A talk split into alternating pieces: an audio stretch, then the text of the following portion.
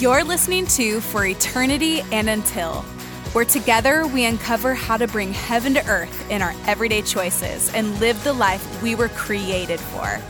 I'm your host, Tori Mae Hein, and I'm so glad you're here. Let's get this party started.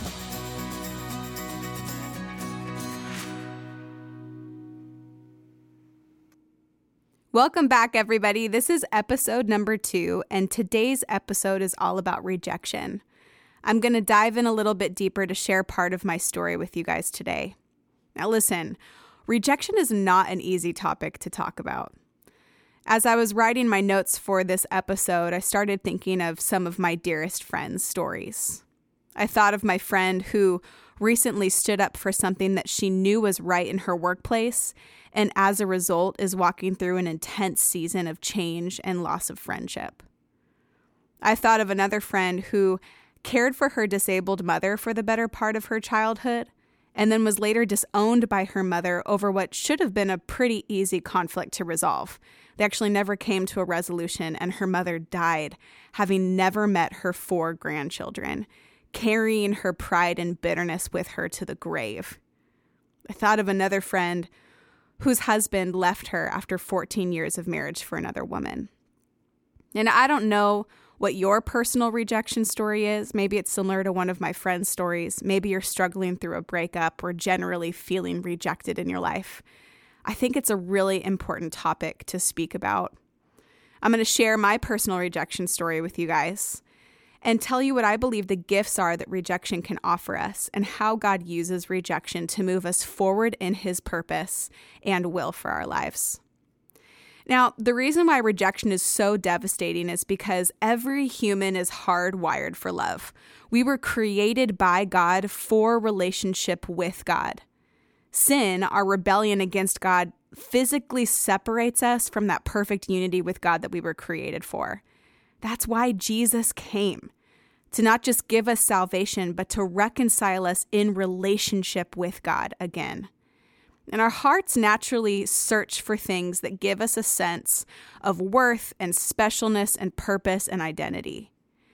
And there are three common lies that people believe concerning their identity. They believe that they are what they do, that they are what other people say or think about them, and they are what they have. Now, the problem with placing our identity in these things is that you're placing your identity in something that you can very easily lose. Let's chunk these out really fast. The first one I am what I do. So, what happens to your identity when you're fired? When you can't work that job anymore? When the door of opportunity always swings shut in your face every time you knock on it? The second lie I am what other people say or think about me. Question Can you really control how anyone actually perceives you? One moment they love you and support you. The next moment, they quit on you and they leave you hanging. You could do all the right things. You could work so hard to please everyone around you, and inevitably, someone's going to reject you. The third lie I am what I have. Right now, we're right in the middle of COVID 19. Your house, your health, your 401k, your loved ones.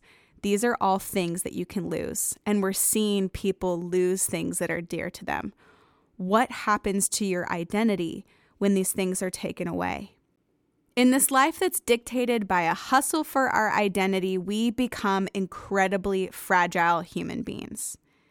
When we live secured by our ability to perform, we will eventually face our limitations. When we live for the acceptance of others, we will be left devastated by their rejection. When we live for the things that we have, where is our identity when we lose them? See, the truth is that rejection may delay, distract, or even devastate you for a season, but it will never define you unless you give it that authority. You have to choose. Every single one of you listening to this podcast has experienced rejection at some point in your life, but some of you have chosen to make your rejection your identity. Some of you listening to this have allowed the rejection that you've experienced in your life define who you are. And you need to hear me say these key words because it's the whole point of this episode. The rejection that you've experienced is real, but it is not true. You have experienced rejection. You are not rejected. No matter who you are, what you do, where you come from, your education, status, upbringing, brokenness, or success, you've already been accepted. The question is whether or not you'll receive that acceptance, agree with it, and live in that acceptance or not. So let me share with you my rejection story. It was Independence Day. I sat in a coffee house in Nashville surrounded by my closest friends. My palms were sweating, and my heart was racing. I felt like my whole future hinged on this moment of bravery that I was about to take. I glanced down at my perfectly crafted latte, the swirls of milk and espresso shaped into a rippling heart. I hadn't taken a drink of it yet. My stomach couldn't handle it. My husband and his band had just finished their first six months of full time touring. The years leading up to this moment had been life changing. I met these people doing music ministry with them six years prior when I was still in high school. I encountered God really for the first time alongside these people, and I fell in love with my husband serving with him in this ministry. So these people and the work that they were doing together greatly mattered to me. After moving back from college, though, I realized there wasn't a place for me on the stage with these friends anymore. Through some crazy God sized twists and turns, now this wasn't just a small church ministry, it was a new career path. My husband and my closest friends had been handed the chance of a lifetime a record deal in Nashville, and an opportunity to travel the world doing music and ministry. I, on the other hand, was home folding laundry, raising my son, and working multiple jobs to make ends meet. God called me to champion my husband and my friends as they got to live out what, at the time, I felt was my dream. I would often wonder God, did I do something wrong? Did I take the wrong turn or miss my chance? This isn't what I thought my life would look like. And I'll be honest, the two years leading up to this moment in the coffee shop were filled with battles in my mind against jealousy and resentment. Oftentimes, I didn't win that battle, and I caved into self pity. I felt like I had been benched by God. It was a season where I felt left behind, forgotten, and invisible. And I knew this moment, sitting here in this coffee shop, was my chance to be seen. Now, six months into touring, the female singer of our band decided she couldn't move forward on this pathway. And in the aftermath of our friend's departure, our band sat down at this coffee shop to make a plan on how to move forward. Hands shaking, heart beating, with my two year old son wiggling around on my lap, I finally opened my mouth. And with the most vulnerability I could muster, I asked, What about me? I'm here. I've done it with you guys before. Could I take her place? Silence. The eyes of my friends darted down to the coffee table and back and forth at each other, shifting their eyes in every direction except toward mine. No one knew what to say everyone nervously waiting for someone else to answer. Our manager at the time looked at me and paused for a moment and said, Tori, I'm sorry. It's just not your place. I don't know if you've ever experienced a shame moment like this one before, when your hands go numb and your ears clog up. You can't hear or think straight anymore. You want to cry, but you can't breathe.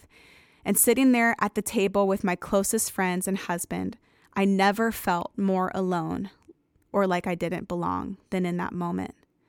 These were the people who affirmed my gifts before. I couldn't understand why I wasn't good enough anymore. I don't even know if there were words of affirmation spoken in that moment. If there were, I couldn't hear them. All I know is how I felt stupid, small, unwanted, and alone.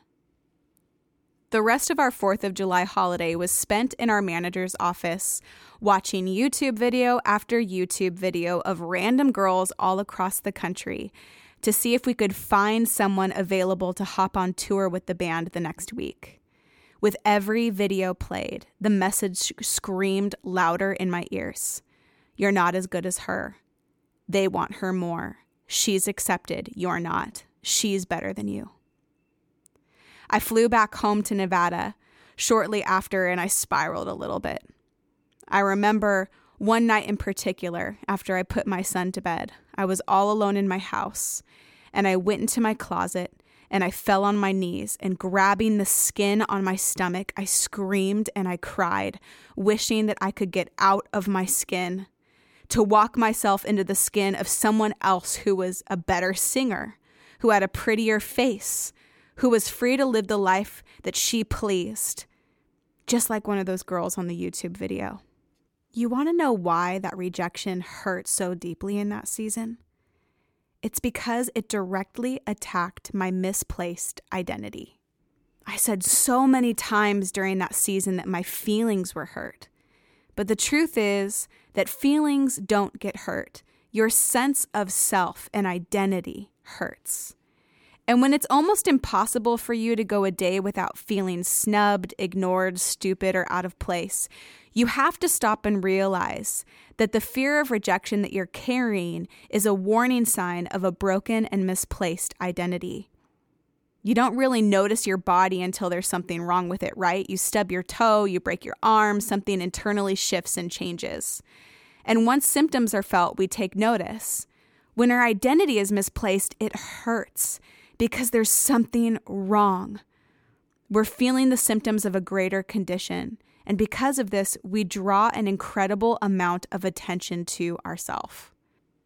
I had misplaced my identity that night in my closet.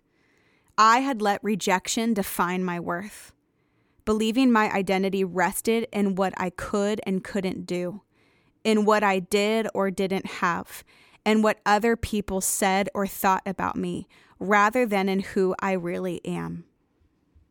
But oh, if only I knew the growth that was in store for me. I had to learn how to embrace my place, to grow through the process of refinement so that I could walk in the calling on my life. Rejection was a key tool used to do that work of transformation in me.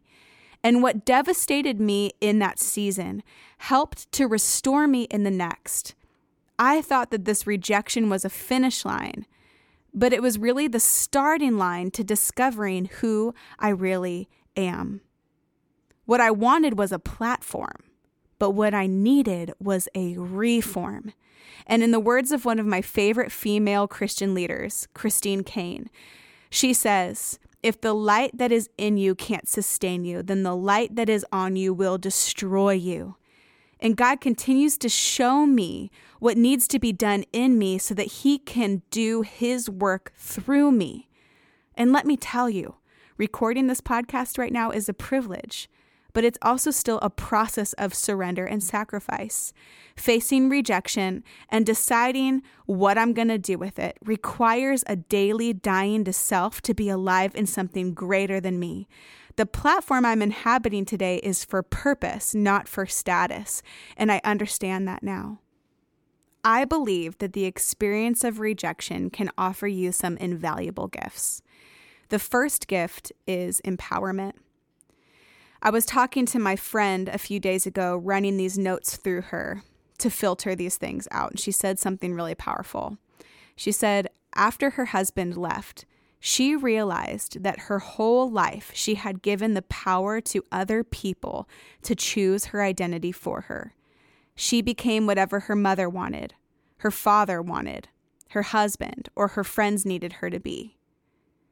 But that the devastation that she experienced through her divorce helped her realize that she got to choose to give that rejection authority or take the authority back.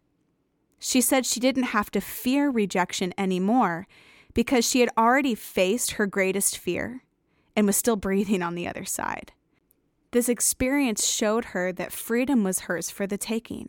She got to choose who she wanted to become out of the rubble of her shattered marriage. And you too have a choice to make.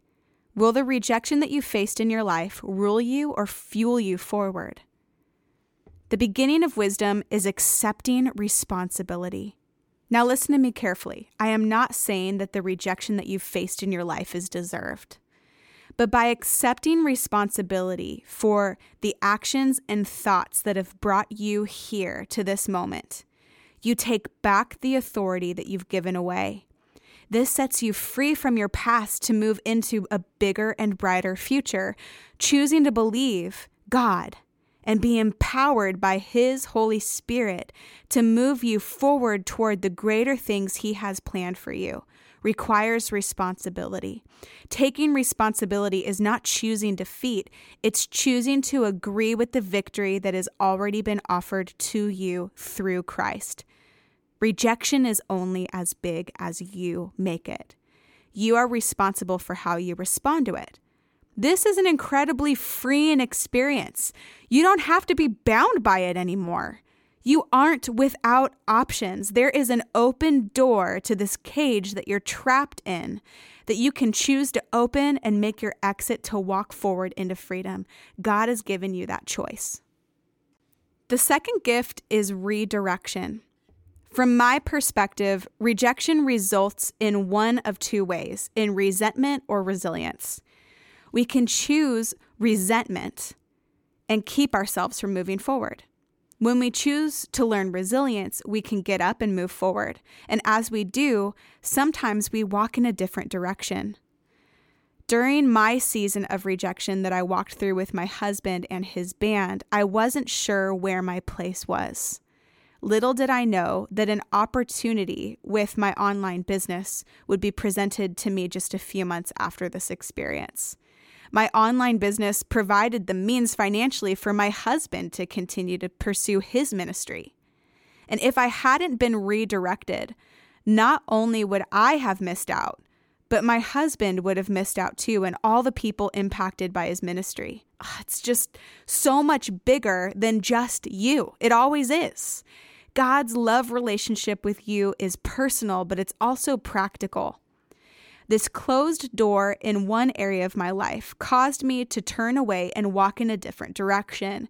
And this allowed me to discover and strengthen other gifts that I would have never otherwise known that I had if it weren't for the rejection I experienced in that season. If I was just given what I wanted, I wouldn't have grown to understand with more clarity and depth the other strengths that I had. Now, I'm not saying it wasn't hard, and life continues to offer challenges but I see them from a different perspective now. I'm better for those losses. And sitting in that coffee shop, I had limited myself to believing that I could only be used one way to really make an impact. And I know now, though, that music isn't actually my highest calling or greatest passion. Good thing God redirected me. It's funny because it's almost work for me to sit and attempt to feel the pain of that season of rejection again. I'm so fulfilled by God and what He is doing in and through me that I don't feel the pressure to be or do anything else than what He's called me to in this moment. And that's the amazing thing about trusting God with your life. If He created you with desires, do you really think that He won't fulfill them? He is just not interested in giving you exactly what you want. He knows what you need. And oftentimes, we need to be redirected in order to discover it ourselves. Here's the third gift rejection offers freedom. Exactly one year after that July 4th in the coffee shop, when I felt like my whole world was caving in, I woke up and I felt different. So much had happened within that year of daily choosing to show up, to embrace my place, and stop making it about me. I had changed. The words that were spoken over me the year prior were Tori, it's not your place. But I woke up July 4th, a year later, ironically, Independence Day, a day that our country celebrates freedom. And those words, it's not your place, didn't feel like bondage anymore. I spoke them over myself with a renewed sense of freedom. Oh my gosh, it's not my place. That means I have a place. It's just not here. You get to choose how you perceive your rejection. When my perspective shifted, I didn't see a closed door. I turned around and found an open space with so many possibilities. I know that what you have walked through is devastating, but it doesn't have to devastate you forever. There is freedom offered to you that you can receive in the midst of your despair that will unlock a whole new way of understanding the world around you. I'm not saying that the rejection that you've faced in your life happened for a reason. Reason suggests that it was designed to work that way. But rest assured, divorce, abandonment, wrongdoing, deceit, oppression, we aren't designed for that. It's actually the result of the destruction and decay of its intended design. But through grace, I believe there is a meaning that can be found in all of these things, good and bad. Most oftentimes, when we experience devastation like rejection, it can be used to move us to seek out the meaning. And through that process, you will discover truth if you seek for it. And what is true? Jesus said, I am the way, I am the truth, I am the life. And he also promised that if we seek him, we will find him if we seek him with our whole heart. Challenges are a gift an opportunity to learn. Problems are the common thread running through the lives of every great man and woman. And in times of adversity, you do not have a problem to deal with. You have a choice to make because God can redefine your past. God can reimagine your present and realize a greater and better future. What story are you telling yourself and rehearsing? Whatever story you tell will become your reality. Your words hold creative power. Just like God created the world with the breath and his voice, he spoke and it was created. Out of the overflow of your heart, your mouth speaks. You speak what you believe. And when you walk forward carrying with you a spirit of rejection, you are setting yourself up for more rejection because you're expecting it. The story that I had rehearsed for years was that my husband had a high calling and I was left behind. But when I woke up a year later on that July 4th, God redefined my past. No, God isn't even close to finished with me yet. I was created with a purpose that is all my own. I have gifts and callings on my life that are unique and purposeful.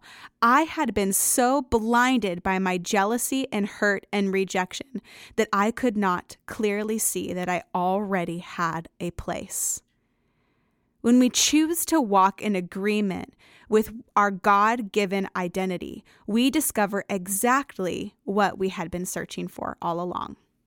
That July 4th, the day I woke up and realized the freedom that I had been given, I took a pregnancy test that came back positive, and my little Amara Joy, my daughter, would arrive nine months later.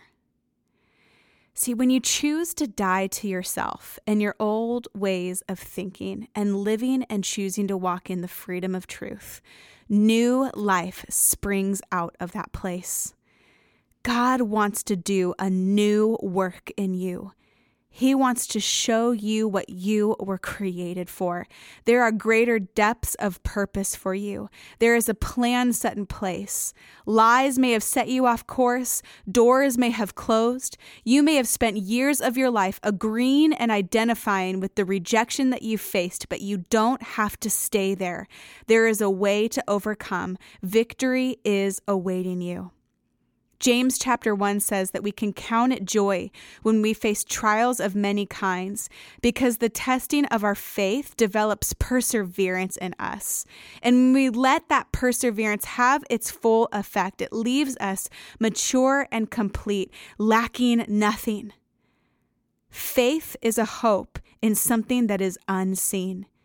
You don't know what's going to happen next, but you're believing for something greater on the other side of this experience. And it gives us hope. Hope is the joyful anticipation of the good that has yet to come. That's the reason why our daughter's name is Amara Joy.